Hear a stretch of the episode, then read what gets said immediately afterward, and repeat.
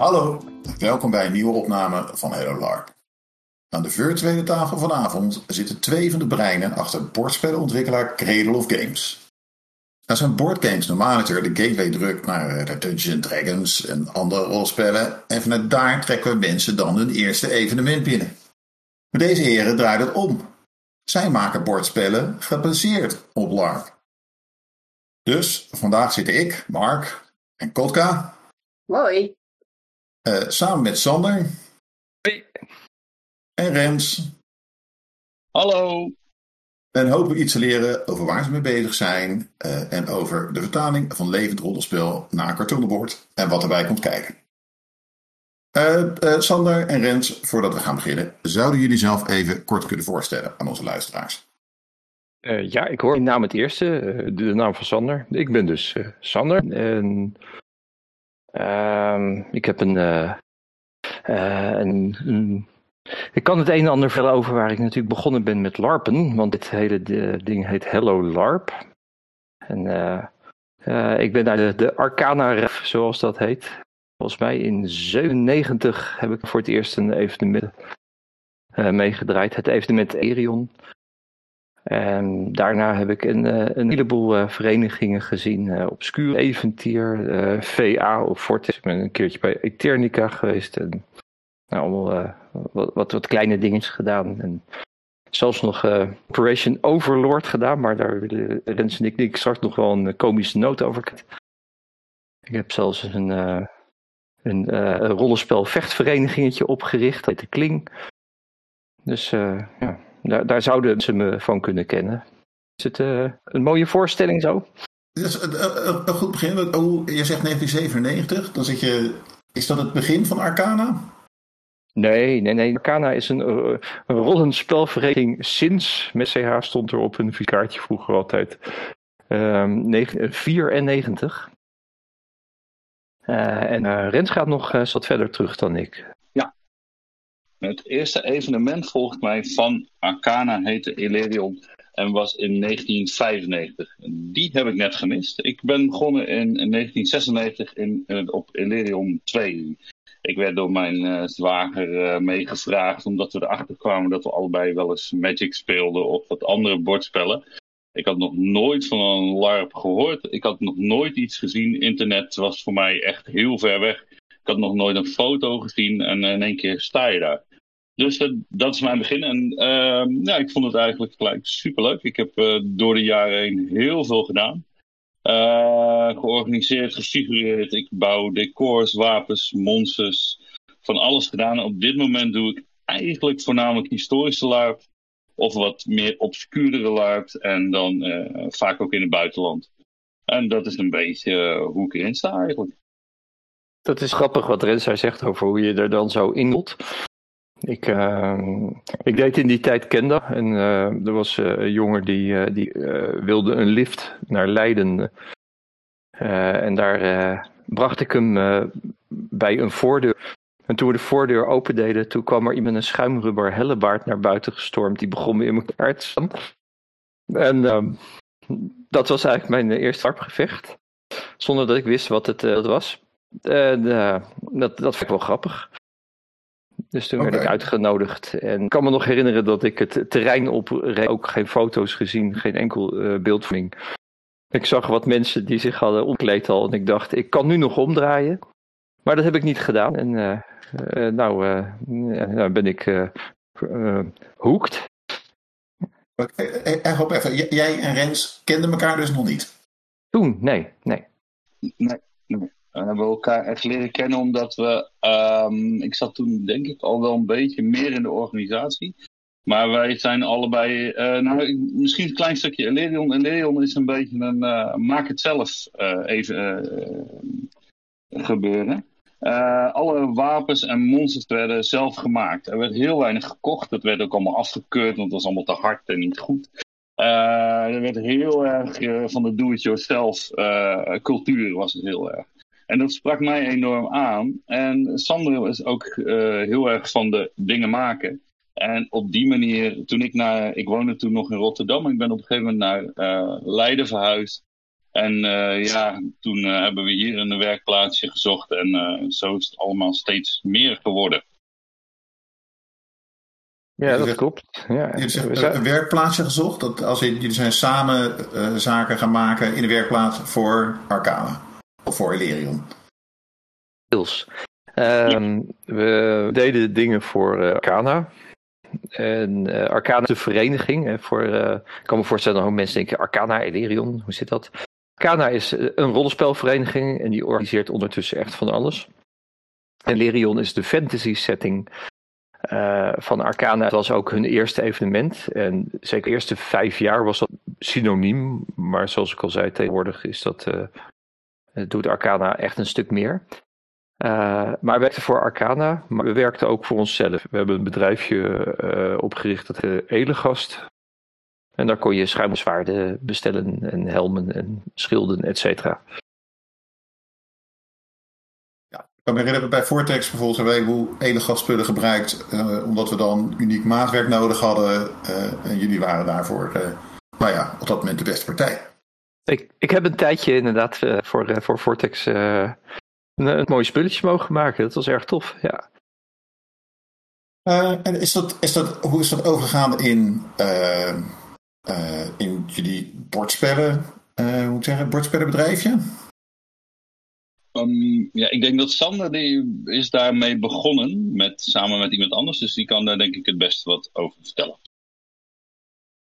Ja, het is een, uh, uh, uh, een, een beetje zoals dingen lopen.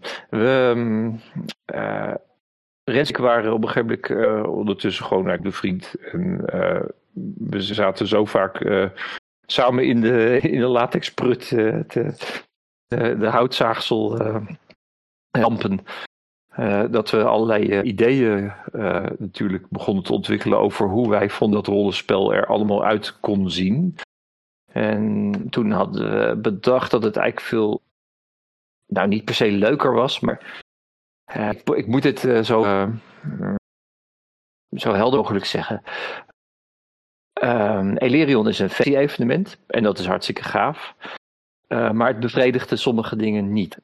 En we kwamen, en Rens had daar ook wat, wat ideeën over. En toen dachten we, we gaan een historisch evenement beginnen. En toen hebben we Puerto Diablo, de roleplay setting eigenlijk bedacht. En met, met heel veel andere mensen erbij hoor. Niet dat we dat met z'n twee maar hebben gedaan, maar... Um, we hebben daar wel een, een, denk ik, een voortrekkersrol in gehad. En die, ja, die, die um, Puerto Diablo, 17e eh, eeuwse, beetje piraterige setting. Dat uh, zit eigenlijk nog tussen de bordspelding in. Um, ik, ja, Rens kan er ook heel veel over vertellen, maar ik, ik heb meteen even naar het einde van die setting. wilde er ook op tijd mee stoppen. Ik wilde uh, niet de, de laatste code MB uh, uh, het laatste Code B seizoen maken waar iedereen van zei dat had er niet moeten zijn. Dus uh, toen we stopten, toen kregen we best wel een hoop uh, shit over ons heen van mensen die iets hadden van. Wij vonden dit een leuke setting. En we missen het. En dat is natuurlijk een compliment. Um, het is de chill-out die ik ook wel even nodig had. Na tien jaar heel druk met het evenement bezig zijn. Um, bedacht ik, ik ga hier gewoon een kaartspel van maken. En toen kwam ik een uh, Bert Menting tegen bij, een, bij een vriend jaar was en heel erg veel bordelletjes speelt en verzamelt. En um, en ik le leek het leuk om samen te gaan werken. Toen was Rens nog niet van, de, van het bordspelletje Cradle of Games ding. Maar dat ontstond in die tijd. En Rens is de ontwikkeling van Puerto er wel, wel meer bijgetrokken. En Elerion is nu een ding onder de Cradle-vlag, wat, wat eigenlijk samen aan het uh, maken zijn. Oké, okay, dus om het even snel op te sommen, eigenlijk, zeg maar voor mij eigen. Puerto, zo, even de naam, liedje. Wat was de naam? Puerto Diablo. Ja, Puerto Diablo. Geloof. eh, dat, was, Duivelshaven. dat was dus een eh, LARP, wat, je, eh, wat werd eigenlijk zeg maar, een aftakking van Arcana, als ik het goed heb begrepen. De vlag van. Ja, dat klopt. Ja. En eh, nou, dat was dus een aparte evenement. Eh, en dus jij runde dat tien jaar lang. En na die tien jaar, nadat het was zeg maar eigenlijk afgerond, zo kan je het zien, verhaal af, eh, ben je overgegaan erop, of in ieder geval je kwam op het idee om eh kaartenspel van te maken. Ja, een eertoon eigenlijk. Een, een leuke herinnering. Oké, Dat was, eh, dat was het eh, aanleiding. Ja. De, de, het, de kreet eerbetoon vind ik weer heel mooi, want het is hilarisch. Ik heb hem ook in de kast staan, het Puerto Diablo spel. Het is gewoon een, goed, mooi geproduceerd spel met een mooie doos, alles erop en eraan. Eh, en als je door de, de, de, kaartjes heen bladert, zijn allemaal tekeningen van, van eh, karakters. Het spel gaat ook over het vormen van een, eh, van een groepje karakters. Dan zitten er allemaal bekende gezichten tussen. Het zijn allemaal, allemaal mensen die ik herken. Volgens mij zit Renste ook tussen. Toch? Meer maanden. Meerdere, keren. In diverse hoedanigheden. Maar dat is natuurlijk ook als je wat figurantrollen neerzet. En dat is ook wel een ding wat ik leuk vind om wel een beetje grotere figuranten neer te zetten. Ja, dan, dan val je toch op. En dat, eh, ook in zo'n spel heb je toch ook wat. eh, ja, daar zitten herinneringen in. Het spel werkt met karakters, maar ook met dingen die gebeurd zijn. Daar win je mijlpalen mee. Het zijn een soort overwinningspunten. Eh, dus ja, het is een, een kaartspel, maar eigenlijk is het ook een heel verhalend spel. Eh, dus ja, dan kom je jezelf af toe tegen. Iets te veel vind ik, maar dat geeft niet. Het is ook een soort eerbetoon, denk ik dan. Toch? Ik denk dat jij de, de, zelf de enige bent die er last van heeft, eh, Rens. Ah, oké, dan is het goed. Dat is mooi, om, dat is goed om te horen. Dank je. Nou, ik, ik wil niet te veel met veer in, eh, in eigen kont gaan steken, maar eh, we hebben er wel natuurlijk uh, knijterhard aan gehakt, tien jaar. Dus is Ja. het ook niet heel erg als, als je dan twee plaatjes hebt. Oké, nee, precies. Joepie. daar Ja, maar dat is wel heel voor. leuk. Dat is echt heel leuk om te zien en eh, om te horen zeg maar, van dat soort dingen. Want ja, natuurlijk, het is A, een leuke herinnering. En eh, daarnaast, je hebt gewoon een aparte kaartenspel gemaakt. En zelfs mensen die eigenlijk nooit bekend mee zouden zijn, die kunnen het in principe daarmee in aanraking komen. En dan komt natuurlijk het verhaal van wat is het, wat houdt het in, waar kwam het vandaan en dat soort dingen. Dus dat is wel een hele leuke eh, eh, idee. Een leuke herinnering, zeker voor eh, mensen die het hebben gespeeld, mensen die NPC's zijn. Dat is hartstikke leuk, echt. Eh, Sander, was jij de tekenaar daarvan, van het spel dan? Ja, dat is mijn tekenwerk, ja. Oké. En was dat jouw of jullie enige project naar aanleiding van een LARP? Of hebben jullie andere projecten nog gemaakt? Ehm, een paar jaar daarvoor heb ik met een eh, vriend die, eh, ehm, eh, die bij Elerion ook speelde, een beginnetje gemaakt voor de Munchkin met Elerion karakters. Maar dat, dat werd eigenlijk zo hilarisch en, en beledigend dat we dachten, nou, we, doen het maar niet. Dat was een, gewoon een, een, een lolletje in de kroeg eigenlijk, zou ik maar zeggen. En, Ah, dat kan, dat kan ook nog wel leuk worden hoor. dat, kan, dat kan hartstikke leuk worden, maar het, het, het was niet echt een basis om eh, op door te pakken. En Puerto Diablo is natuurlijk gewoon eh, echt regels die specifiek voor dat spel zijn en die eh, kloppen met het gevoel van zo'n rollenspel. En Elerion is eigenlijk een, hetzelfde, hetzelfde begin. Is eh, eh, het is ook een mooie. Het, gaat over herinneringen aan dat spel. Ehm, eh, en het, ehm, wat dat betreft, het, is een, een, nieuw spel. En dat, dat, dat grapje waar ik net over had, was gewoon Munchkin. Dat is gewoon Jat ook trouwens. Dat zou je ook helemaal niet kunnen uitgeven. Ik denk wel, als ik daar even op mag eh, aansluiten, dat het Puerto Diablo kaartspel, daar zitten inderdaad allemaal karakters in die we allemaal kennen als je daar gespeeld hebt. En ik denk dat het hele grote verschil is dat het Elerion bordspel, eh, daar zit geen enkel karakter in wat je kent. Want daar hebben ze er gewoon allemaal uitgelaten. Eh, ook om het, omdat je daar zelf gaat spelen. En je gaat zelf een karakter maken. Dus wat dat betreft is het meer een uh, open bordspel.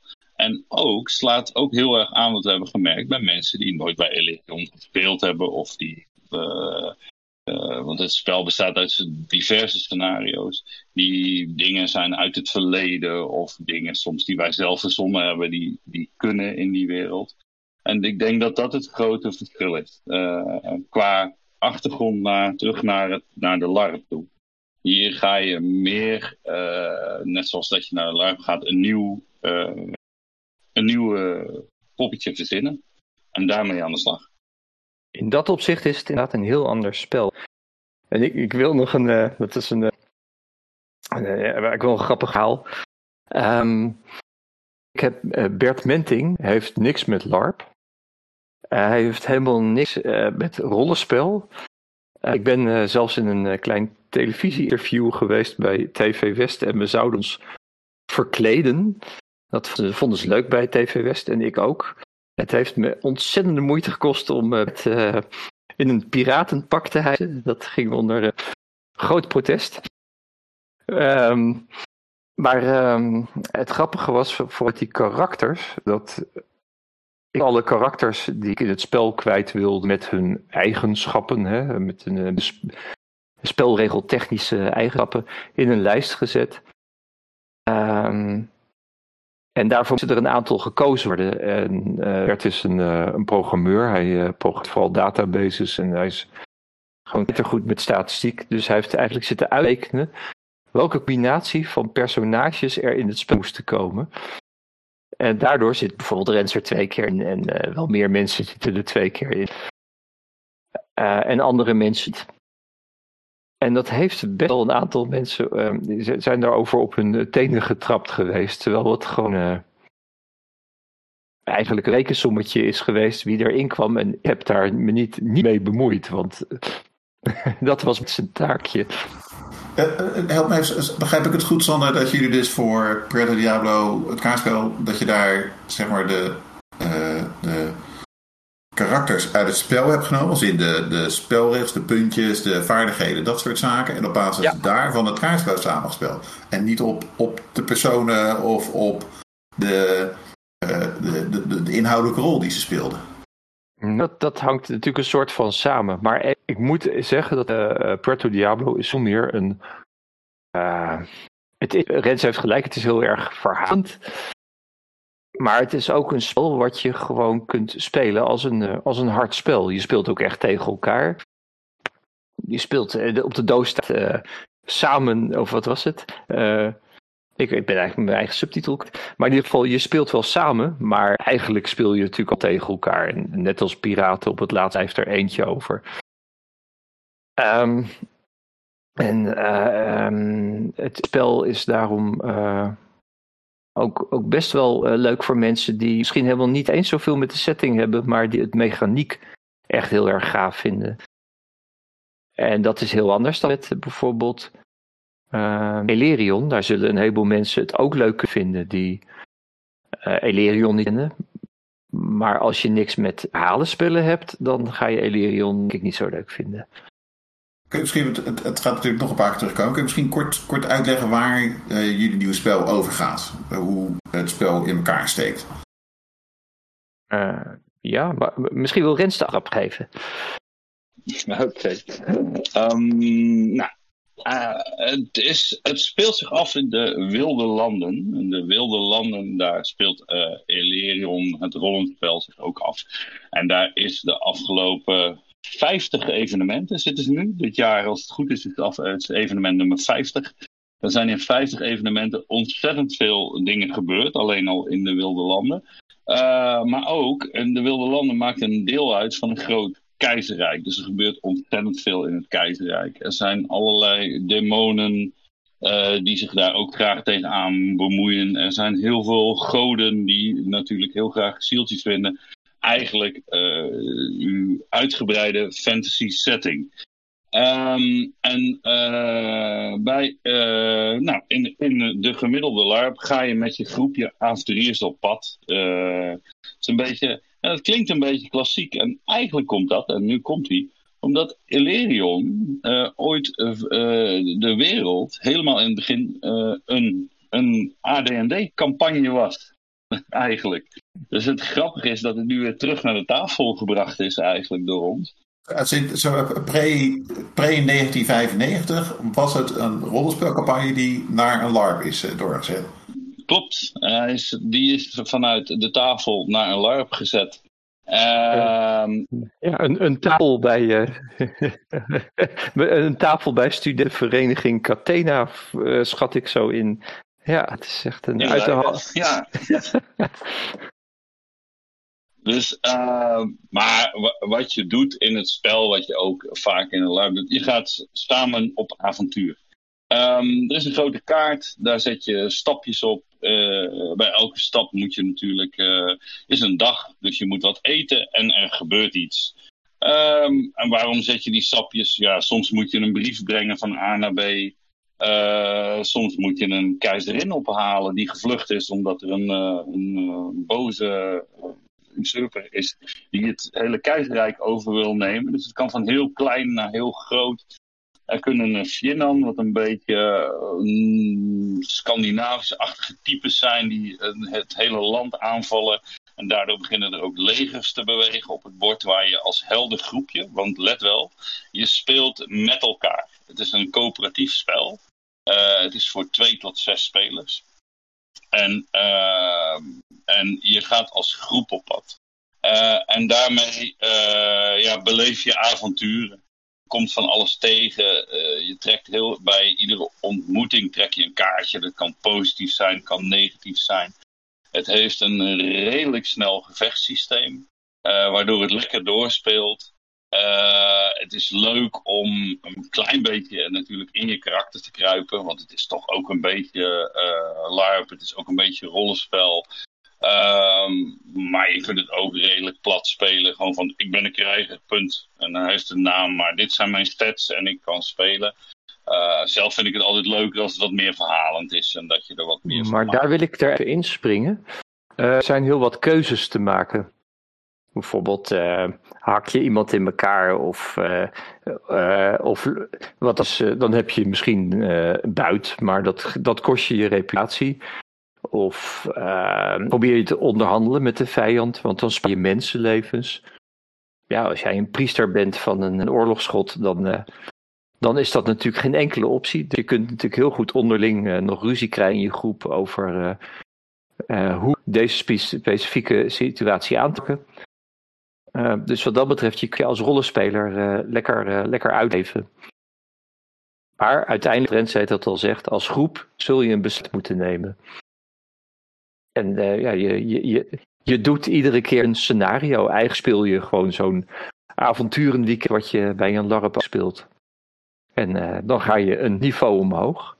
En het, de eerste, toen, toen ik het spel verzon, ik ben eigenlijk in mijn eentje hiermee begonnen. En daarna heb ik Rens erbij getrokken omdat ik dacht, dit gaat groot worden en dit heeft potentieel. En ik wil samenwerken met iemand waar ik wel vaak mee samen heb gewerkt en die het echt goed kent. Uh, ja, op, eigenlijk op het moment dat ik, dat ik met het al begon, dacht ik, ik wil iets maken waar mensen zelf mee aan de slag kunnen. wat Rens ook al zei, Arca was een heel erg zelfknulvereniging van dag 1. En ik, met dit bord wat we produceren en met spelregels die we produceren en met een stuk tien scenario's die we geschreven hebben, die allerlei voorbeelden geven van hoe je het kunt gebruiken. Kan ook heel goed je eigen scenario's gaan schrijven. En het ontzettend leuke is dat als dit allemaal doorgaat, daar hebben we het later nog wel um, gaat Arcana een deel van haar uh, site er uh, aan wijden. Aan mensen die die scenario's willen posten en delen daar. Daar gooien ze een beetje redactie op, want het moet natuurlijk uh, synchroon blijven lopen met de spelwereld en ook geen spoilers uh, weggeven. Maar ik, ik hoop heel erg dat dat zelf, dat, het, ja, dat je niet consumeert, maar dat je echt samen een spel maakt, dat dat element, dat dat goed gaat werken. Ja, dat klinkt echt als een heel leuk project. Want dat heeft eigenlijk dus echt zeg maar, dat hele rondje gemaakt van het begon als een bordenspel daarna werd het een LARP. En nu baseer je eigenlijk op een LARP een nieuwe spel weer. Dat is echt heel tof. Ja, dank je. Ja. Ik, ik, hoor, ik hoor twee dingen met, die ik super interessant vind. De eerste is zeg maar over de manier waarop je spel loopt. Dus ik, het, het is. Ehm, je behoudt je karakter. Het is over, je speelt het over meerdere avonden en, en iedere keer trek je dezelfde karakters tevoorschijn en die worden groter. Daar, daar spring ik op in. Sorry dat ik je interrumpeer, Mark, maar dat kan, maar dat hoeft niet. Toen ik begon met het spel te spelen, dacht ik: het worden stand-alone uh, spellen. Je speelt een avond met je vrienden een potje Risk, zeg maar. Hè? Dan speel je nu een potje Elerion en je, trekt, je maakt het personage, je, je speelt het scenario klaar.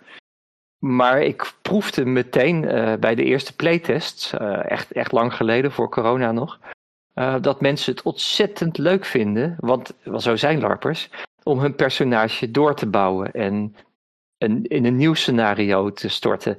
En dan nog een keer en dan te kijken ja, hoe dat personage zich ontwikkelt. Dus dat, zo is het spel nu wel geworden. Maar je hebt, uh, als je vrienden over de vloer hebt en je wil een avondje spelen, dan leent het zich daar ook prima voor. Dus dat is een keuze die je kunt maken. Maar, uh, zou, zou, je spel, uh, zou je het spelsysteem een beetje in de hoek kunnen zetten van uh, wat je nu wil zien van die, van die hele mooie, hele grote epische fantasy spelen, zoals Gloomhaven en ja, Gloomhaven is volgens mij de kampioen daarin op het moment. Oh ja, je hebt er heel veel. Tainted Grill is een hele bekende ook. Die, en er zijn allerlei science fiction uh, takken van. En ja. het, het, heeft er iets van. En ik zou het uh, qua complexiteit en, uh, qua, en ook qua originaliteit ehm, niet willen vergelijken met die spellen. Die vind ik echt allemaal heel erg goed. er is ook trouwens nog Andor. Dat is ook zo'n spel waar het een beetje tegen aanschurkt. Um, dit spel heeft daarmee te maken, maar het is vooral veel simpeler en het gaat meer om het verhaal en minder om de spelmechanismes. Want wij LARPers houden ervan als het gewoon uh, rolt. Ja. En daar heb ik, uh, uh, Rens en ik zijn een paar keer nu langs geweest bij Nox Spellenzolder. Als je het echt goed zegt, dan zeg je volgens mij Nox Spellenzolder. Spellenzolder. Ja, maar... Uh, wat, wat, zit, wat zit er in de doos dan? Ja, maar Bastiaan, die, uh, die was... Uh, daar, daar waren, wij waren natuurlijk hartstikke zenuwachtig. Um, Bastiaan was er vooral erg over te spreken dat het dus niet zo ingewikkeld is. Dat je het gewoon lekker makkelijk ja. wegspeelt. Je legt het snel uit, je zit in het verhaal, hoppatee. Ja. En wat hij heel erg leuk vond, is dat, uh, dat is wel grappig voor mensen die de Lerion-wereld niet kennen. Alles is in het Nederlands. Dus elke, elk dorpje, elk stadje, maar ook al je vaardigheden, alle spreuken, uh, magie, uh, dus priestelijke spreuken, magische spreuken. Echt alles is in het Nederlands. En dat heeft soms een beetje een knipoog naar de echte wereld. Uh, soms zijn het gewoon grappige namen. Um, dus het voelt ook als een hele. Is, uh, voor, voor, voor Nederlanders, voor Nederlandse begrippen, als een hele prettig spel om te spelen. En een makkelijke instap. We hebben geen. Ik, ik hou heel erg van om Gloomhaven te spelen en ook het Tainted Grill en mijn kamer. Ik zit nu ook in mijn kamer. Die zat vol met spellen met heel veel regels. En ik kan heel erg genieten van uh, hele avond puzzelen op een uh, Odin-spel. Uh, maar soms vind ik het ook gewoon heerlijk om met vrienden een paar fiches op het bord te zetten. En gewoon heel veel plezier te hebben. En um, ja, meer inderdaad het, het verhalende deel. En toch te kunnen bouwen. Want uh, inderdaad, het doorspelen van je karakter, want daar wil ik ook even op ingaan, Sander. Het doorspelen van je karakter betekent ook het uitbreiden van je karakter. Dus met extra vaardigheden of extra spreuken. En daar kan je mee uh, eigenlijk, ja, daar kan van alles gebeuren. En misschien kan Sander er straks nog een stukje over vertellen over wat je tussen de grote scenario's door kan doen. Uh, ja, dat, uh, dat pak ik graag op. Het is het, uh, het laatste ding waar we hard aan gewerkt hebben. Nou ja, op het, ondertussen werken we overal hard aan. Want hopelijk gaat het natuurlijk 1, de, 1 september gaan we over productie nadenken. Maar ehm, ik heb met de spelleiders, of eigenlijk de spelwereldbewaking van Helerion overlegd van jongens, is er een stad die ik gedetailleerd mag gaan uitwerken. Uh, toen kreeg ik een, een stad toegewezen die uh, net buiten de wilde landen ligt. Want het moet niet te veel interfereren met het daadwerkelijke live roleplayen. Um, die stad heet Helmhaven. Um, en dat is een module geworden. Die uh, is in een rap tempo uitgegroeid tot een, nou ook bijna een volwaardig spel. Maar um, dat zijn de stadsavonturen. En dat is, ik weet niet of jullie dat kennen. Uh, uh, van, van heel vroeger, uh, van, van, Steve Jackson en zo. van die boekjes waarin je van paragraaf naar paragraaf ja. moet gaan. Ah ja, zeg maar waar je de, de ene paragraaf gaat vanuit een andere point of view van de personage en de volgende weer een andere enzovoort. Als je naar links wil, ga naar 27. Wil je naar rechts, ga naar 81. Ja fighting fantasy.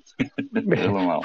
precies. Nou ja, dit, dit zit meer in het niveau als uh, biedt de, de, de, de, weet ik veel wat, uh, biedt de bedelaar een aalmoes aan of schop hem dood en neemt zijn dag, uh, dagwinst mee.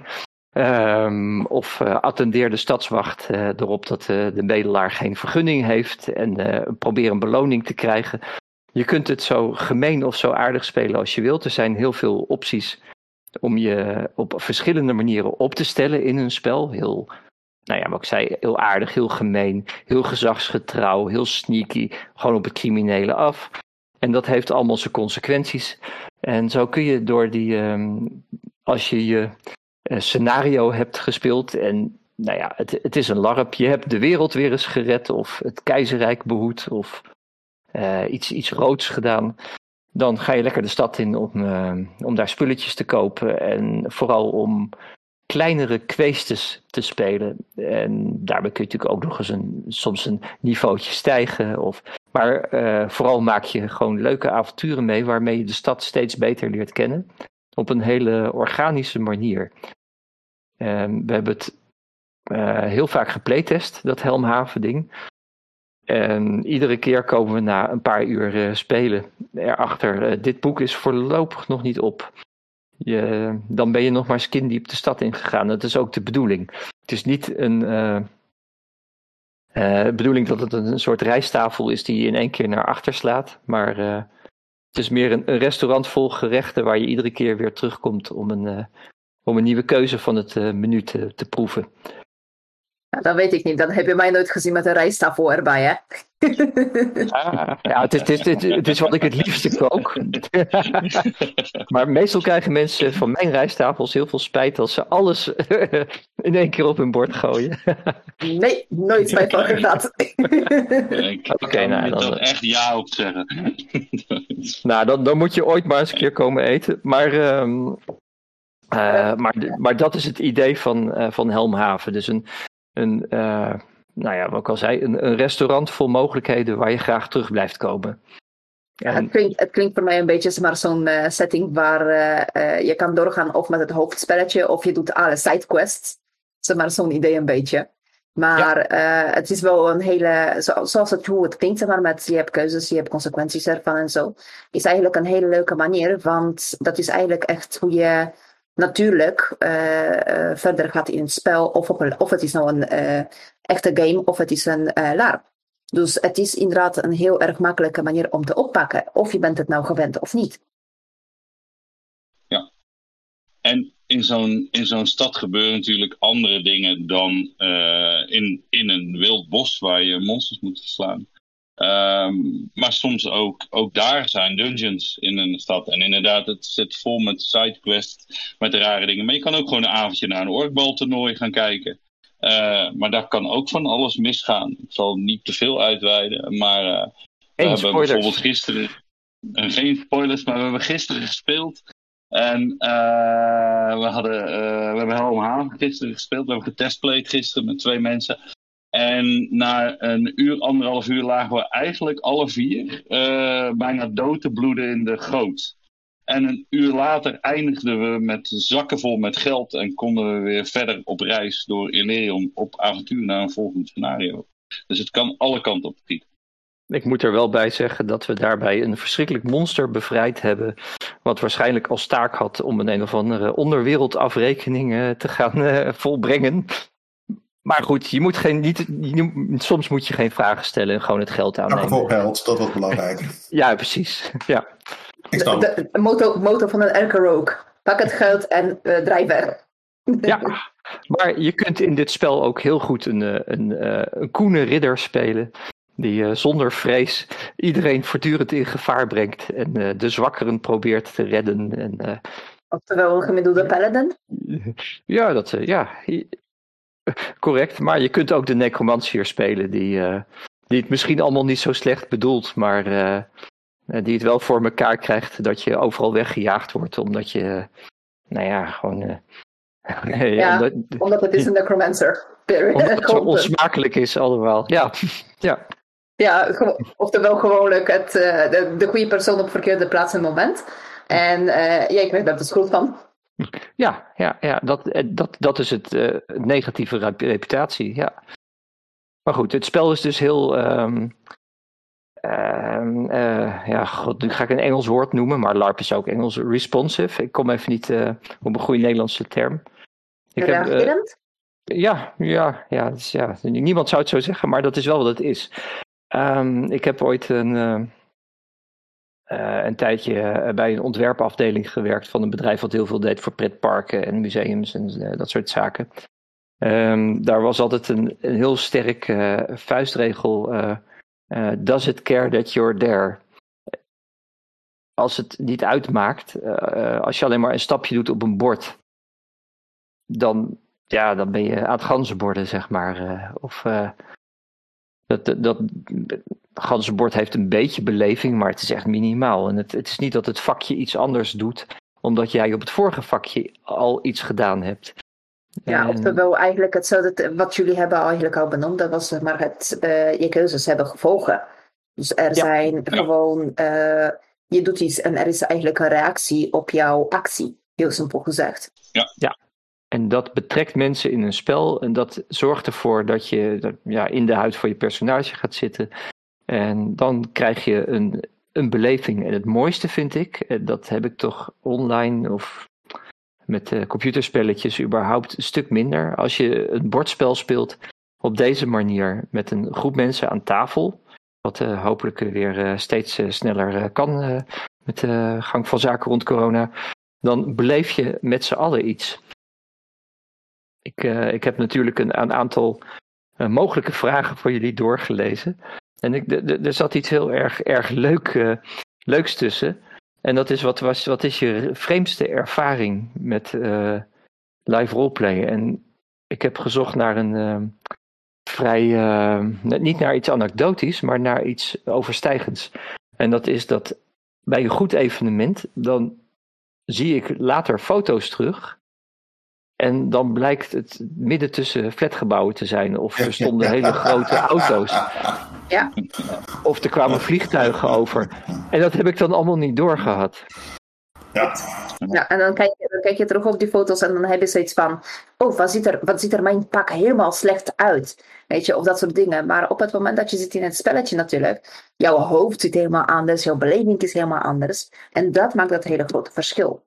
Als je kan dat ook naar ja. halen in jouw bordspel, dat is alleen maar gaaf. Want het is voor iemand die is uh, roleplayen uh, gewend, het is niet moeilijk voor ons om in het hoofd van een personage te kruipen. Alleen om te zorgen ervoor dat, dat het eigenlijk blijft en dat je gaat er echt eigenlijk diep in zitten. Uh, dat je gaat keuzes maken niet vanuit jou als speler, maar vanuit jou als personage. Dat vergt wel een beetje ander niveau van. Ja, maar dat kan wel. Ik heb hem, het is wel heel leuk dat je dat zegt trouwens, want ik heb hem hier bij mij. Ik, eh, ik heb hem natuurlijk ook een beetje voorbereid. En uh, ik dacht van nou, wanneer ben ik nou echt op een, op een goede LARP of op een goed evenement? En je staat gewoon, als je gaat denken als je karakter, dan ben je daar. Dan valt ook al het andere weg. En ik ik heb gemerkt bij uh, het Elerion bordspel dat dat regelmatig gebeurt. En uh, ja, daar, heb ik, heb ik daar, daar, kan ik wel ontzettend van genieten. Ik, ik, werk, ik, heb dat, en ik kan daar heel erg van achterover gaan hangen en heel erg genieten van andere mensen uh, dingen. Um, zit ook een beetje in mijn werk. Ik ben decorbouwer in een museum. Ik bouw tentoonstellingen. En als ze klaar zijn, ga ik achterover hangen. En zie ik hoe andere mensen genieten van mijn werk. En ik vind dat ook het mooiste bij een LARP vaak. Met, uh, en ook het mooie bij een bordspel, wat je zelf aan mee hebt geholpen om te ontwikkelen.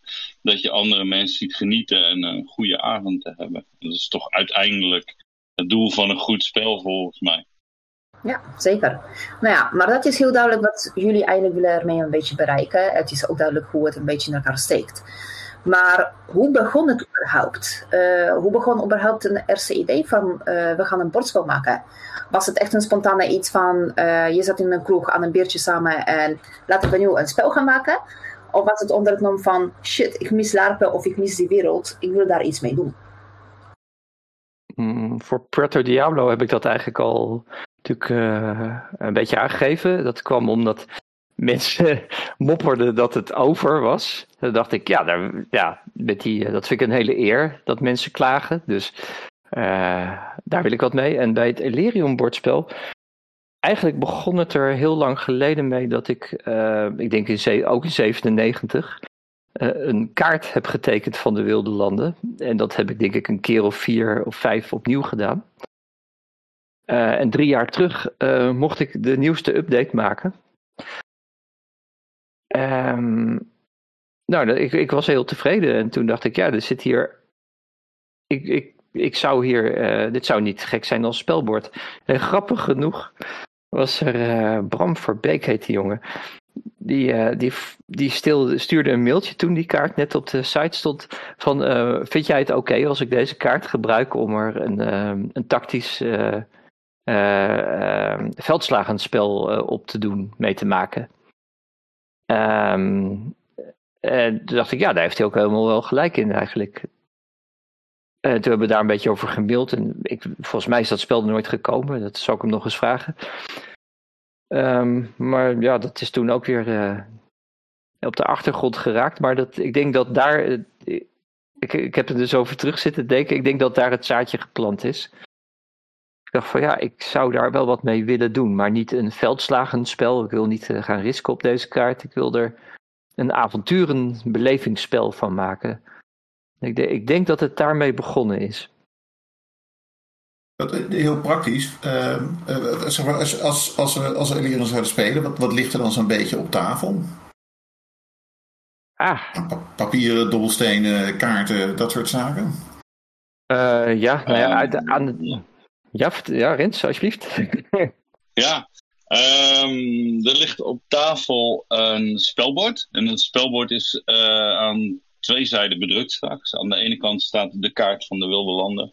En aan de andere kant staat de kaart van Helmhaven, de stad waar we het net over hadden. Um, op, de, er ligt, op het bord ligt een uh, groepsfiche, want die uh, beweegt over het bord. Alles werkt met zeszijdige dobbelstenen, gewoon een standaard D6. Zo eenvoudig eigenlijk. Uh, wat je voor je ligt. Verder liggen er, kunnen er allerlei fiches op het bord liggen die ook kunnen bewegen, wat legers stellen. of punten waar je heen moet, of spionnen, of dorpen die er nog zijn of platgebrand zijn. Um, dat, en voor je ligt een personagekaart waarop staat wie je bent, wat je kent, hoe, uh, hoeveel levenspunten je hebt, hoeveel beschermingspunten je hebt, hoeveel magische punten je hebt. Uh, en wat je aanvalskracht is en wat je verdediging is. Echt, ja, be klinkt behoorlijk klassiek volgens mij. Daarnaast liggen een heleboel kaartjes. Het spel bestaat uit een 300 kaarten nu, denk ik. Um, en Ga naar de, de 350. 350. Het zijn allemaal kaarten die Sander allemaal gaat tekenen. Dus het bestaat nu uh, voor een deel nog uit uh, testplaatjes. Het worden allemaal getekende uh, kaarten. Ehm, en die kaarten zijn opgedeeld in een heleboel soorten. Je hebt je wapens, je hebt schatten, je hebt je ontmoetingen. Eigenlijk het noodlot is, zoals we dat noemen.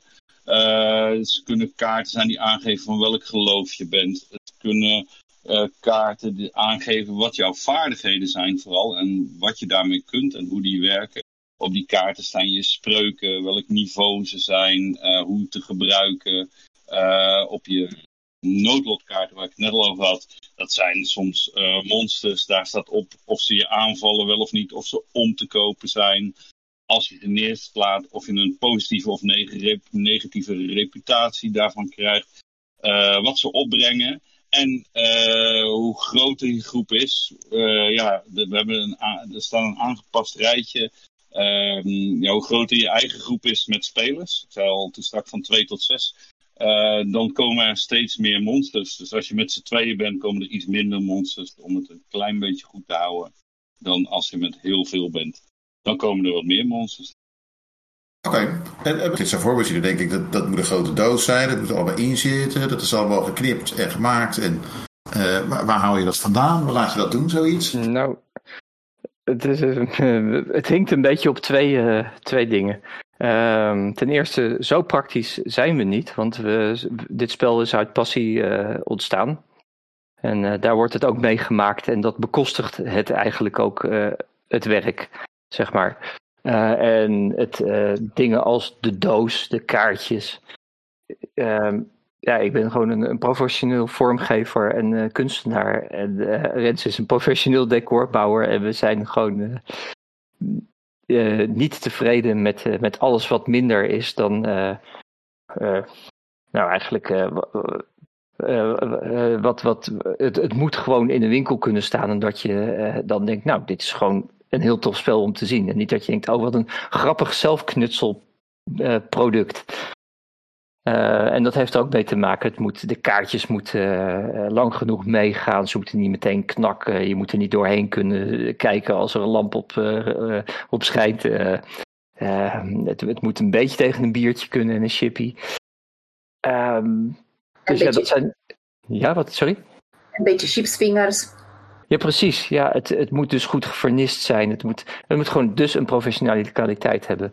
Uh, dus ik heb uh, uitgebreid uh, onderzoek gedaan naar welke bedrijven er op dit moment allemaal zijn.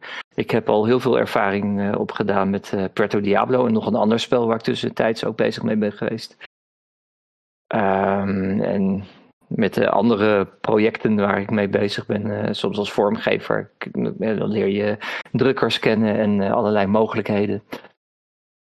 Um, dus ik heb gewoon gekeken wat de, de beste haalbare prijs-kwaliteit verhouding was, eh, waarvoor we dachten nog iets te kunnen aanbieden dat mensen het ook nog kunnen betalen.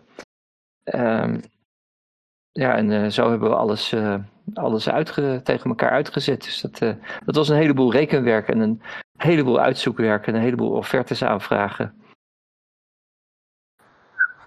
Ik me best wel voorstellen, maar het klinkt echt eigenlijk als een project gebaseerd op jullie passie. Maar ook gewoon, jullie willen gewoon iets leuks maken voor mensen die het uh, LARP-wereld kennen en eigenlijk een spelletje uh, daarnaar, daaraan gerelateerd willen maken. Dus dat lijkt me best wel lastig dan om een beetje een goede prijs ervoor te bepalen. Uh, hoe, ga je met zoiets gewoon, want ja, jullie hebben allebei, let's face it, gewoon professionele ervaring. maar jullie kijken er misschien anders naar dan bijvoorbeeld, ik zou er naar kijken, iemand die werkt in de tuilhandel. Dus hoe, hoe ging dat eigenlijk zeg maar, aan de, ja, de ingewikkelde kant uh, eraan toe? Het is heel eenvoudig. Het is, het is niet ingewikkeld. Maar daarvoor moeten we, hebben we allebei een keus gemaakt.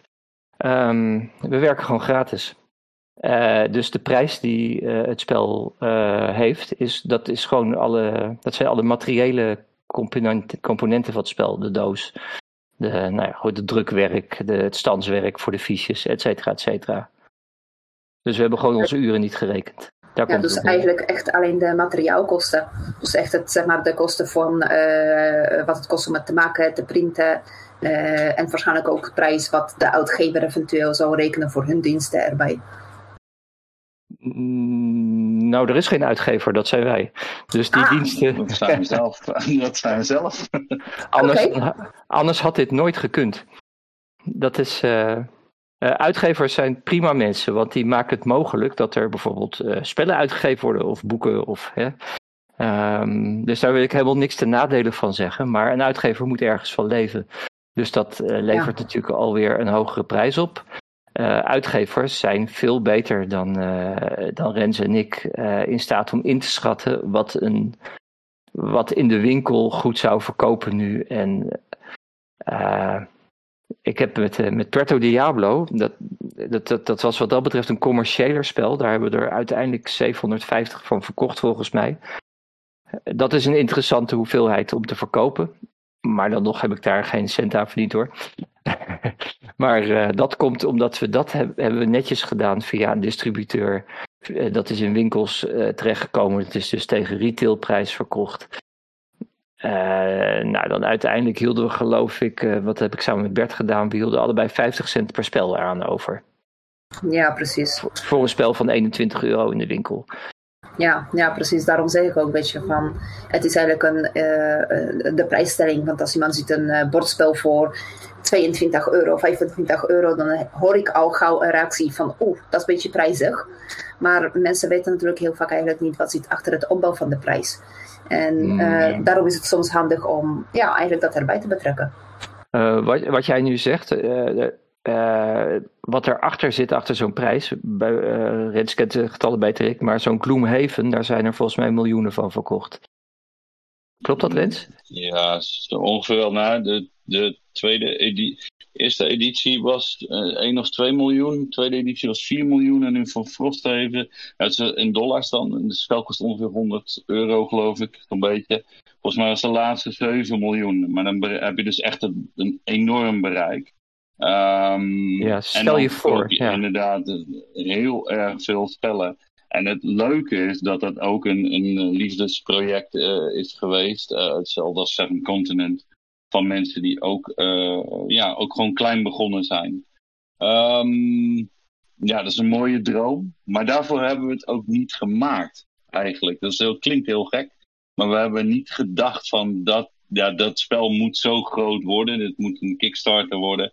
En moet zo groot worden. En misschien komt dat ook omdat wij eh, ja, onszelf misschien een beetje onderschatten. Omdat we dachten, ja, dit wordt. In het begin dachten we toch wel een beetje: dit wordt alleen leuk voor mensen die ooit bij Elerion hebben gespeeld.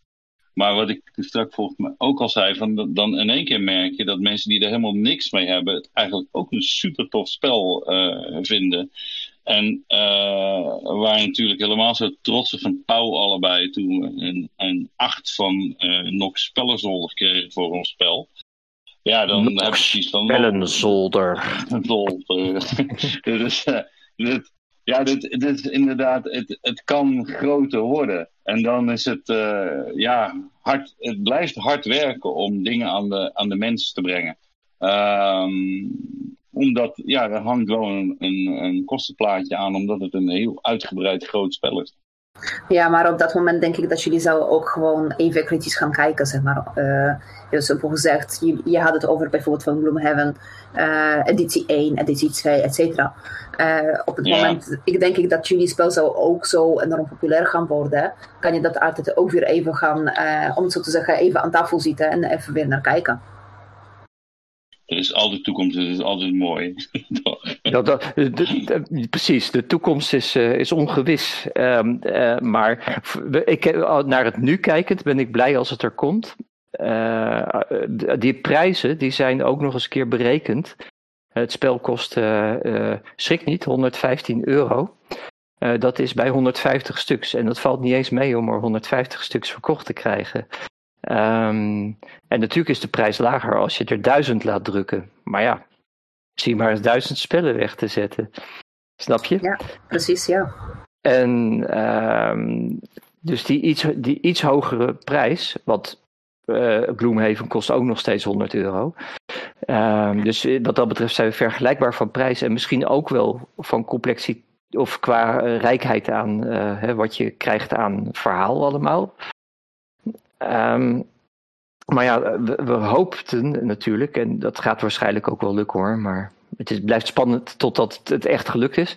Dat er zoveel mensen Arcana kennen, uh, gespeeld hebben, dat we daarmee een goede bodem hebben en daarbuiten nog een aantal verkopen. En dan gaat het door. En dat is, dat is in ieder geval onze droom nu. Gewoon dat het, dat het er komt. Daar gaat het om. En uh, ja, wat, wat Kotka zegt, ja, als het er. Uh, ja, als het in de toekomst nog eens wat, wat anders wordt, dan. Uh, we opnieuw erover kunnen kijken, naar kunnen kijken. ja, wie weet. Maar dat, dat is niet echt de inzet. En ik moet daarbij toevoegen dat. Rens moet me maar verbeteren als het niet klopt. Maar ja, eh, Rens heeft een, een, een, eh, een, een baan die eh, veel tijd al van hem vraagt en waar hij volgens mij blij en gelukkig mee is. En ik ben beeldkunstenaar, dus nou niet echt dat. als ik rijk had te worden, had ik wel een andere carrière gezocht, zeg maar. Nee, maar dat is altijd zo. Hè. Het is het voordeel van het leven. Tegenwoordig je kan doen wat je wil en soms kan je daar geld mee verdienen. Maar het is natuurlijk alleen leuk als uh, je ziet jouw creatie eigenlijk iets groots worden, iets moois worden. Uh, dat zie je ook terug in de LARP-wereld heel erg natuurlijk met de LARP-verenigingen, spelleiders of NPC's zelfs. Want ja, zoals als een speler maak je het natuurlijk wel mee als jouw personage wordt legendarisch en bekend en over vijf jaar later dat jouw personage is alweer weg, hoor je weer, die personage wordt weer overgesproken en dan voel je toch best wel even goed, let's face it. Ja, ja, ja. Dat is ook zo, ja, absoluut. dat is zeker. Sommige van mijn eh, medekunstenaars, die. Uh, ik ga, uh, ga je geen namen noemen, maar die hebben het dan opeens verschopt. En die zitten bij museums en grote galeries. En, en dan kom ik eens langs en dan zie je echt op een, nog steeds op een in elkaar stortend zoldertje. Van nou, geld verdien je er alsnog niet mee. Maar het is wel super gaaf. En en daar doe je het voor. En aan de andere kant, dat geldt voor, voor iedereen die zo'n project doet als dit. Ik leer hier zo ontzettend veel van. Ja, want je krijgt, je krijgt echt gewoon praktische kennis ervan, let's face it, weet je. Het is, uh, je bent een beeldend kunstenaar, maar je houdt je normaal gesproken natuurlijk niet bezig met, oké, hoe maak je een spel en uh, uh, hoe laat je het werken, hoe maak je het ervoor dat iedereen zou het kunnen spelen, zelfs zonder dat mensen eigenlijk hebben gelaard op die vereniging. Dat soort dingen dat zijn best wel uitdagende projecten hoor. Ik um, weet bijvoorbeeld, uh, ik heb echt heel veel respect voor, uh, voor Bert uh, vanwege een statistische kijk op dingen. En als ik nog eens een, een, een heel hard spel zou willen maken, zeg maar, wat gewoon, nou ja, wat je, wat je hard speelt gewoon om te winnen en wat gewoon echt helemaal moet op uh, aan alle kanten statistisch, dan, dan zou ik dat heel graag met Bert doen. Zou ik daar zeker naar laten kijken en, en heel erg in betrekken. Maar uh, ja, ook een beetje om persoonlijke omstandigheden. Bert heeft even, is, is hier niet, in, niet zo in betrokken, ook omdat het, nou ja, zoals gezegd al, het rollenspel is niet helemaal zijn ding. Um, ik ben, ik, ik ben positief verbaasd over mezelf dat ik dus wel gewoon een heel goed spel kan denken. Uh, zonder hulp van iemand anders in eerste instantie. Want de, de, eerste basis hiervan heb ik denk ik een eentje verzonnen. Hoewel ik daar... Ik vraag daar eens, want we zijn al drie jaar bezig. Een gegeven weet ik het ook meer. Maar... Ja, het, het, eigenlijk waar we, dan, hebben we het nog helemaal niet over gehad. Dan ga ik het er toch heel even over hebben. Want volgens mij zijn wij uh, begonnen met Puerto Diablo, het rollenspel. Wat ook al heel ver is, zeg maar. Uh, oh dus, ja. Uh, ja. die zijn, we hebben het helemaal niet over gehad. Dat was er ook nog. Daar ja. waren heel, dat was er ook nog. We gingen eigenlijk bijna twee spellen tegelijk maken. Eén uh, tabletop, dus rollenspel. En het bordspel, daar heb je toen wat over gehad. En ik dacht van nou, dat is een groot project dat komt daarna misschien wel. Eigenlijk. Uh, maar de, ja, de, de, realiteit heeft een andere vlucht genomen. Um, dus eigenlijk ben ik op die manier een beetje ingerold uh, bij betrokken. En ja, ik denk dat wij allebei een, een heel leuk verleden hebben binnen die Elerion-wereld. En daar heel veel hebben gedaan. Heel veel leuke mensen hebben leren kennen. Sterker nog, ik heb toch mijn vrouw daar leren kennen.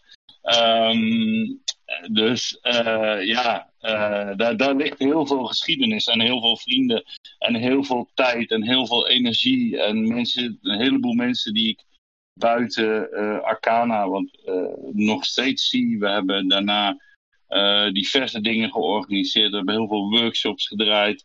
Ja, het is gewoon, nou ja, dat weten jullie eigenlijk ook wel. Het neemt toch ook een beetje je leven over, maar wel op een leuke manier. Ja, zeker.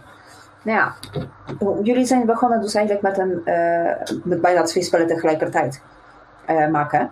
Ja. Uh, het lijkt me dan best wel handig eigenlijk om ja, keuze te maken. Hoe, hoe konden jullie kiezen eigenlijk, wat gaan jullie eigenlijk mee verder? Waar gaan jullie mee verder? Waar gaat, wat gaat vandoor? Dat is gekomen voor ons. En dat kwam eigenlijk doordat Arcana een lustrum had.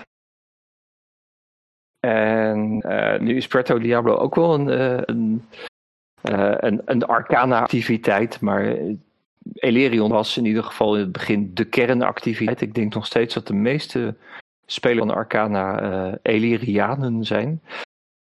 Um, en hoewel het uh, Tabletop hebben, dat hebben we ook op dat uh, destijds gedemoed. En dat, eh, dat viel leuk, maar je proefde dat er een enorme vraag was naar, naar, dit, bord, naar dit bordspel. Mensen werden er echt heel enthousiast en nieuwsgierig van.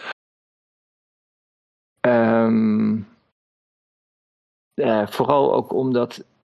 Kijk, er zijn heel veel tabletop roleplaying games. En het lijkt me geweldig om dat tabletop roleplaying game, wat heel erg ver overigens al in ontwikkeling. Om, dat, om daar mee verder te gaan als dit achter de rug is. Maar er zijn heel veel tabletop roleplays en die uh, spelen mensen ook veel nu in deze rare coronatijd.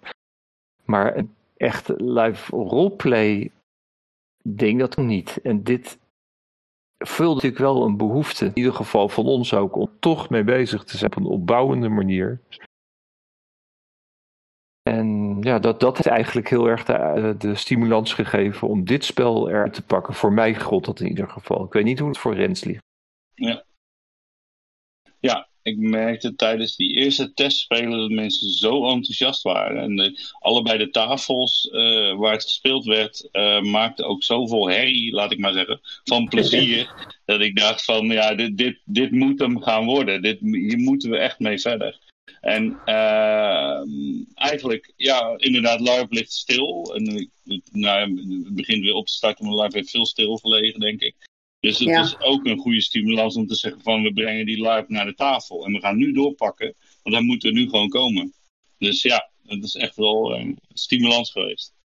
Ja, dus eigenlijk zeg maar vooral het idee van ja, we kunnen nu niet larpen, maar we willen larp dichtbij brengen bij mensen. Maar hoe, het, is, het lijkt me best wel zeg maar, oké, heel simpel gezegd, ik speel heel weinig bordspellen. Uh, hoe breng je uh, LARP naar het spel toe, naar het bordspel? Hoe ga je dat verwerken? Want LARP-werelden, dat heeft te maken met vereniging, dat heeft te maken met logistiek, opbouwen van de wereld. Als je bent een speler, dan weet je natuurlijk meestal niet alles van het wereld om zeg maar, een spel te kunnen ontwerpen, om het zo te zeggen. Hoe hebben jullie dat eigenlijk aangepakt een beetje? dat was inderdaad een heel complex ding. Uh, je noemt een heleboel dingen en die is ook stuk voor stuk belangrijk. En de eerste stap, denk ik, die ik heb gezet, is contact op te nemen met, uh, de, met de Arcana. Om ervoor te zorgen dat, uh, dat ik geen dingen in een spel zou verwerken die zij liever onder de willen houden. om, om spoilers te voorkomen. Um, en en dus dat is zeg maar inhoudelijk belangrijk geweest. Ik ken de wereld al zo lang en ik heb er zoveel ook aan de organiserende kant mee gedaan dat ik uh, uh, nou, toch echt veel details ken. Dus het was wel makkelijk om de wereld in te vullen. En ja, wat ik al zei, ik ben begonnen ooit met die kaarten te tekenen. Dus het leeft voor mij echt al, al sinds 97. Um, en een paar regels. Zo'n personagekaart beschermingspunten, de levenspunten, magiepunten, een niveau. Al die dingen die zijn zoveel mogelijk hetzelfde. Uh, in, bij, dat is een grappig ding in het Elerion rollenspel. mensen van buiten Arcane moeten er vaak erg om lachen. Omdat het taal niet realistisch is. Maar ja, hoe realistisch is het om iemand met een schuimbaar knots te slaan? Precies. Um, uh, Elerion heeft ze om praktische reden ooit gezegd: een groep avonturiers in het mag maximaal uit zes personen bestaan. De regel van zes, nou, dat is natuurlijk een uh, absurde ja. regel, maar hij zorgt er wel voor dat uh, monsters, dat niet steeds grotere monsters in moet stoppen, sturen om iets mee te doen dat, er, dat ze met z'n dertig gelijk op je afkomen. Ja, precies. Dus dat, dat houdt het eigenlijk zeg maar, een beetje uh, makkelijk beperkt en zorgt ervoor dat je makkelijk overzicht eigenlijk. Precies, en, en precies, je ja. breekt die spelers, die beleven daardoor veel meer hun eigen aparte dingetjes.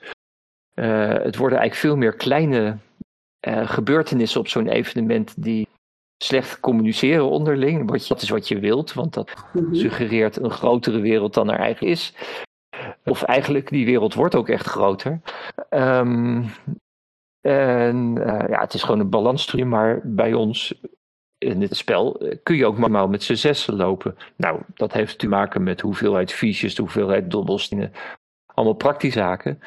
Maar al die dingen zo goed mogelijk uh, overlap te, te, laten hebben van de, de, het rollenspel naar echte rollenspel, zeg maar, naar het uh, rollenspel.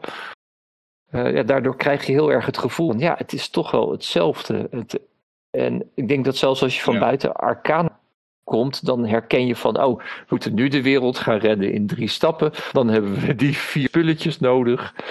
En die moeten we verzamelen en in elkaar puzzelen, want het is waarschijnlijk overal hetzelfde. En um, omdat je dat al eerder hebt meegemaakt, als je rollenspel hebt gedaan, dan voel je daar wel heel snel thuis bij. En ik was ook echt tevreden dat mensen die nooit rollenspel hebben gedaan. Uh, en ook niet eens zo heel veel uh, spelletjes, maar wel bijvoorbeeld computerspelletjes kennen. Die blijken het concept heel makkelijk op te pakken. En die worden ook daadwerkelijk nieuwsgierig naar een echt rollenspel. Dus uh, we zijn ook nog een beetje evangelisten, zeg maar. stiekem. Nou ja, dat snap ik op zich best wel, want dat is natuurlijk uh, heel logisch. Want je kan, als je zegt van ja, uh, de spelersteams mochten maximaal uh, zes personen zijn en zo, betekent dat eigenlijk heel makkelijk voor een bordspel van ja, maximaal zes spelers, om het zo te zeggen. Dus je kan het heel makkelijk eigenlijk mee oppakken. En dus de Elerion is eigenlijk een evenement, eigenlijk een LARP. En aan de hand daarvan hebben jullie dat spel ontworpen. Uh, nou, zei je dat het onder de vlag van Arcana is. Is dat een uh, volledig... Uh, het is een vereniging, maar is het ook een helemaal andere LARP? Is het helemaal apart? Heeft het nog invloed ermee? Loopt dat evenement nog? Ja, dat kan ik wel wat zeggen. Dus als het doorgaat, komt dit jaar nog de 50ste Elerion evenement. Wat onder de vlag van Arcana georganiseerd wordt. Uh, er zijn, uh, wij hebben Puerto Diablo onder de vlag van Arcana gedaan. Er zijn horror-evenementen geweest. Er is uh, Morisnet, wat in het rare staartje Morisnet afspeelt. er zijn herbergavonden. Poort van Alexandrië, dus ook onder de vlag van Arcana volgens mij. Een varend evenement. een, een varend evenement op een boot. Um, en zo, uh, het is ook uh, de vereniging Arcana. Is een, dus de eerste regel van de statuten zijn ook, het is een vereniging ter bevordering van het rollenspel. En dat vind ik een prachtig zin. En ik vind ook dat elke LARP-evenement zou dat natuurlijk ook moeten zijn. En die, die, die bevordering van het rollenspel kan je natuurlijk heel breed maken. Die gaat alle kanten op. Uh, en het, het, het leuke is van een vereniging is dat die natuurlijk heel veel. Uh, er zijn heel veel mensen die uit allerlei verschillende hoeken komen. Er zijn ook uh, evenementen voor jongere mensen. Want laten we wel wezen, Elerion is een 18-plus evenement. en, maar de bron is geloof ik vanaf 14. En daarvoor waren er ook nog wat jongere evenementen. Dus er gebeurt, ja, ja uh, Land Lamrak. Er gebeurt binnen die vereniging ontzettend veel. Uh, en dat is heel leuk om te zien. En ik vond het zelf, omdat ik de laatste jaren met die vereniging weinig heb gedaan, vond ik het op het Lustrum vorig jaar, of twee jaar geleden is het alweer, ik ben het even kwijt. Twee jaar terug. Echt ja. super, ja, twee, echt superleuk om een hele nieuwe generatie te zien. Maar ook de oude generatie nog steeds te zien die er zit. Maar ook voor heel veel eh, nieuwe mensen. En eh, ja, ik, en ik denk dat ze samen met Melatië, wat nu eh, Vortex of hoe heet het andere, dat is gesplitst natuurlijk. Merkwin is geworden, zeg maar. Dat ze de twee, ja, wel een beetje de grondleggers van eh LARP of rollenspel, levend rollenspel, hoe je het ook wil noemen, in Nederland zijn geweest. die twee. Ik had nog even over die. Wat ik interessant vind is dat je. eh, ik hoor je een klein beetje op het scherp van de snede lopen over eh, hoe je die setting verwerkt in het spel. Zo, ik hoor je een paar keer aanhalen dat je. Je neemt dit wel over, je neemt de kaart over. Je hebt gesprekken met de vereniging over eh, welke, welke delen je wel of niet mag gebruiken. Een beetje benieuwd, waar, waar zitten daar grenzen? En waar- waarom kies je voor? Waarom heb je niet zoals met Puerto Diablo karakters overgenomen, bijvoorbeeld? Nou, eh, gelukkig omdat de lijntjes heel kort zijn, eh, eh, hoef ik niet druk te, te maken over waar de grens precies ligt. Want dat, dat hoor ik wel. En ik heb ook zoveel verzonnen ondertussen bij die vereniging. Bijvoorbeeld door kaarten tekenen alleen al. Ehm, nou ja, dat, dat, dat, dat, dat men er vertrouwen geloof ik in heeft dat, dat ik daarmee eh, het boek te buiten ga. En het, het lastige is, er zijn allerlei dingen, daar kan ik niet. Het is heel erg. Ik, mag sommige dingen niet, niet, niet zeggen, want anders dan, eh, dan, krijg ik problemen. En ik mag het jou ook niet vertellen, want dan breng je in gevaar. Eh, maar de, de, de echte diepe, duistere geheimen die je zo lekker organisch tijdens het rolspel in het, spel zelf kunt ontdekken. Ja, die, eh, die moet je echt het rollenspel gaan ontdekken. Die stop ik niet in het bordspel. En ik weet gewoon vrij goed welke dat zijn. En een andere eh, eenvoudige tijdslijn is, ik blijf weg bij alle verhaallijnen die met het nu van Elerion te maken hebben. Ik heb vooral eh, scenario's geschreven die ehm, teruggaan naar de allereerste lives. En ook daar zijn nog steeds schemen in. Maar die ken ik ondertussen wel en daar kan ik veilig weg blijven. En er zijn ook heel veel verhalen waar gewoon eigenlijk een beetje een disclaimer bij staat. Nou, dit is nooit echt groot, maar het zou kunnen gebeuren. Hè, speel daar een beetje vrij mee. Of eh, bijvoorbeeld dat Helmhaven gebeuren. Ja, of er een een of andere bedelaar in een bepaalde steeg woont. Dat is niet. ehm, dat verandert net het, het lot van het keizerrijk Elerion meteen helemaal. Dus daar, eh, daar, daar een veilige marge om, eh, om mee te spelen. Oké. Gaat- Gaat hij ook de andere kant op? Als in dingen die nu voor het bordspel aan het maken bent. Daarvan denk je, hé, hey, dat moeten we ergens opschrijven in de aanhalen van. Dit, dit wordt onderdeel van eh, Elerion de wereld.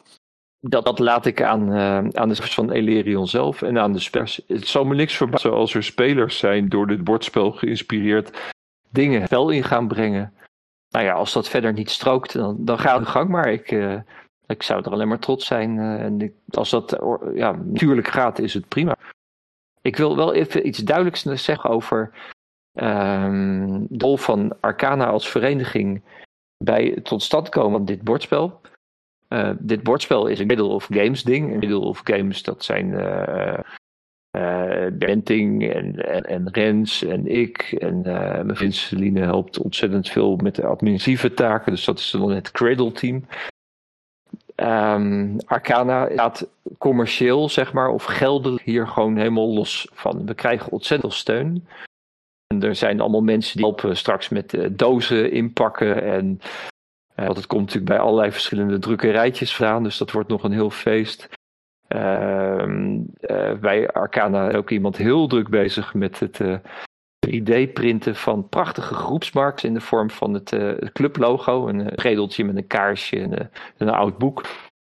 Dus er is wel eh, allerlei verkeer allerlei overleg, maar ehm, het, het echte product, het praktische product en de, de geldstroom staat gewoon helemaal van de Arcana. Arcana zit, ik dat het voor veel eh rollenspelverenigingen geldt best wel moeilijk natuurlijk met het overleven van deze periode. Want mensen de meeste inkomsten komen uit evenementen. Ehm, en een heleboel mensen vergeten lid te worden. Want ja, er zijn toch geen evenementen, maar de opslag betaald en de, de site draaiend gehouden. En de, nou ja, je, je, je, je allemaal wel voorstellen, je vaste lasten blijft. Dus um, nou, dat, dat wil ik even duidelijk hebben gesteld, hoe dat uh, werkt. Oké. Is er, uh, daarover gesproken, zeg maar, uh, we gaan langzaam richting het einde van deze opname. is er nog een manier waarop mensen kunnen bijdragen? Jazeker, en dat kan op meerdere manieren zelfs. Ja, ja. Um, ik denk dat het handigste is dat mensen naar de website gaan. En dat is, uh, Sander helpt me voordat ik het verkeerd zeg. https punt slash slash. Maar dat hoeft allemaal niet meer tegenwoordig. Uh, Criddleofgames.com Criddleofgames.com En daarna, daar staan... Nou, we gooien, we gooien het linkje.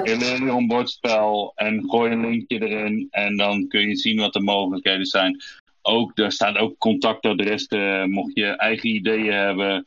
Uh, op dit moment hebben we uh, via Facebook en via de nieuwsbrief uh, allerlei data de wereld ingeslingerd om te komen testspelen. Ehm, daar gaan we mee door, want we, we willen en het spel aan zoveel mogelijk mensen laten zien. En het is natuurlijk altijd goed nu we weer bij elkaar kunnen komen om rondom een tafel te zitten en een leuk spel te spelen. En wij leren er ook iedere keer weer van. Kijk, uh, heel dus veel informatie van alles. Ja. ja, er gebeurt van alles. En dat is denk ik de beste manier.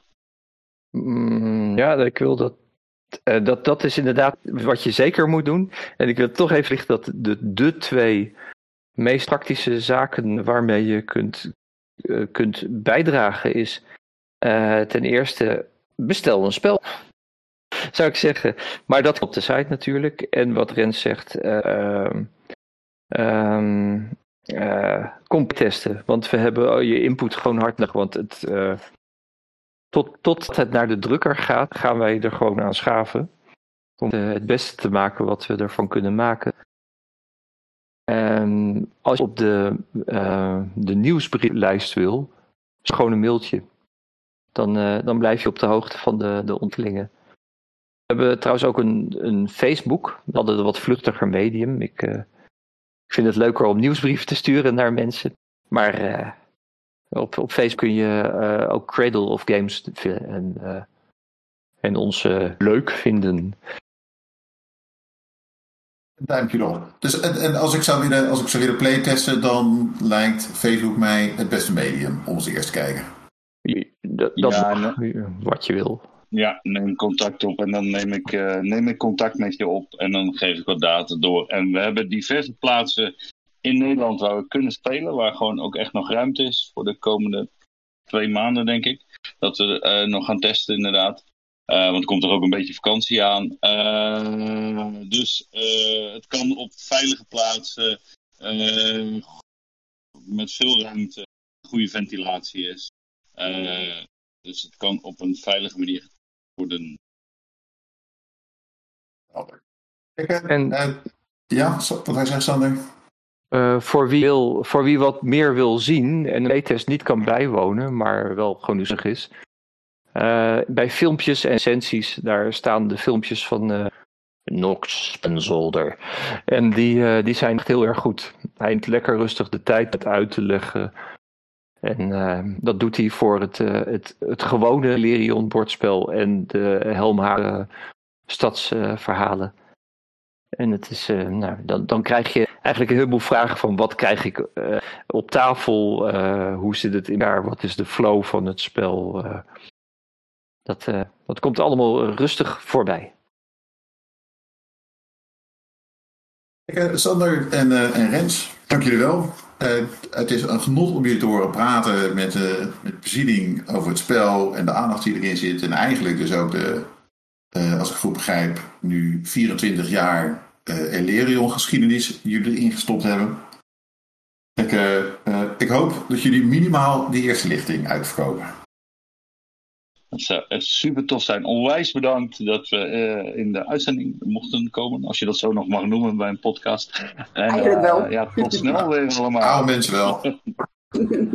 nou, het was echt hartstikke leuk om te horen over jullie, uh, jullie project en jullie idee. Hoe het was ontstaan. Dus uh, mensen, luisteraars, nogmaals, als jullie willen meer erover weten of hebben jullie interesse in het spelletje bestellen, ga naar de website van Cradle of, uh, Cradle of Games. Zeg ik het goed? Uh, ja, Cradle of Games, ja. Zonder, Cradleofgames.com. Ja, op doortypen. Precies, cradleofgames.com. En alles staat heel duidelijk op de website aangegeven. Het is een heel simpele, duidelijke website. Hoe je het kan bestellen en alle informatie kan je daar ook terugvinden. Dus uh, iedereen kijkt vooral daarop. de website is ook trouwens heel leuk ontworpen. Wie heeft dat gedaan? ik heb hem in eerste instantie zelf gehouden. Um, maar het platform waarop ik hem gebouwd heb, die, uh, die kon eigenlijk zo'n zware website niet aan. En um, toen hebben we uiteindelijk een, uh, uh, de ex van, van vriendin die sites bouwt gevraagd om te herbouwen in andere code. En, en nu draait hij ontzettend fijn en makkelijk. En ik wil nog één dingetje toevoegen, want zo, zo ben ik altijd. Uh, ik kreeg ook de, je had zoiets van hoe, met al tekeningen en zo en al dat werk. Omdat er zoveel te werk in zit, heb ik ook besloten om er een, gewoon een mooi boek te maken. Alleen maar tekeningen in voor mensen die oh. ja, gewoon, gewoon, visueel van willen genieten. ik, ik zeg echt heel is eerlijk erbij jongens en meiden en iedereen die luistert, alle orken ook. de tekeningen zijn gaaf, serieus. Uh, dat is het type van het illustraties waar iedereen van houdt en iedereen is altijd verbaasd over hoe mooi het is. Um, ik, ik denk dat ik ga een beetje heel erg stiekem kijken naar dat boek. ja, dankjewel. Heel goed. Hiermee zijn we aan het einde gekomen van deze aflevering. En we willen onze gasten dus andermaal bedanken voor hun deelnemen aan de podcast. Deze podcast staat en valt met onze luisteraars. Als je verhalen van ons hebt, of tips of leuke onderwerpen, Stuur ze naar ons op via onze Facebookpagina of per e-mail. En wie weet zie je in de nabije toekomst wel een aflevering voorbij komen met jouw woorden of jouw ideeën. Wil je dat nu in de toekomst deze podcast blijft staan en beter wordt? Denk bijvoorbeeld eens aan om een donatie te doen of beter te worden via hellolarp.nl. Met 1 dollar in de maand help je ons al enorm. Voor 5 dollar in de maand krijg je eerder toegang tot de afleveringen, kun je een kijkje krijgen in de notities van de afleveringen en kun je stemmen op de toekomstige onderwerpen. Voor de naties neem contact op via de Facebook-pagina en hopelijk tot een volgende keer.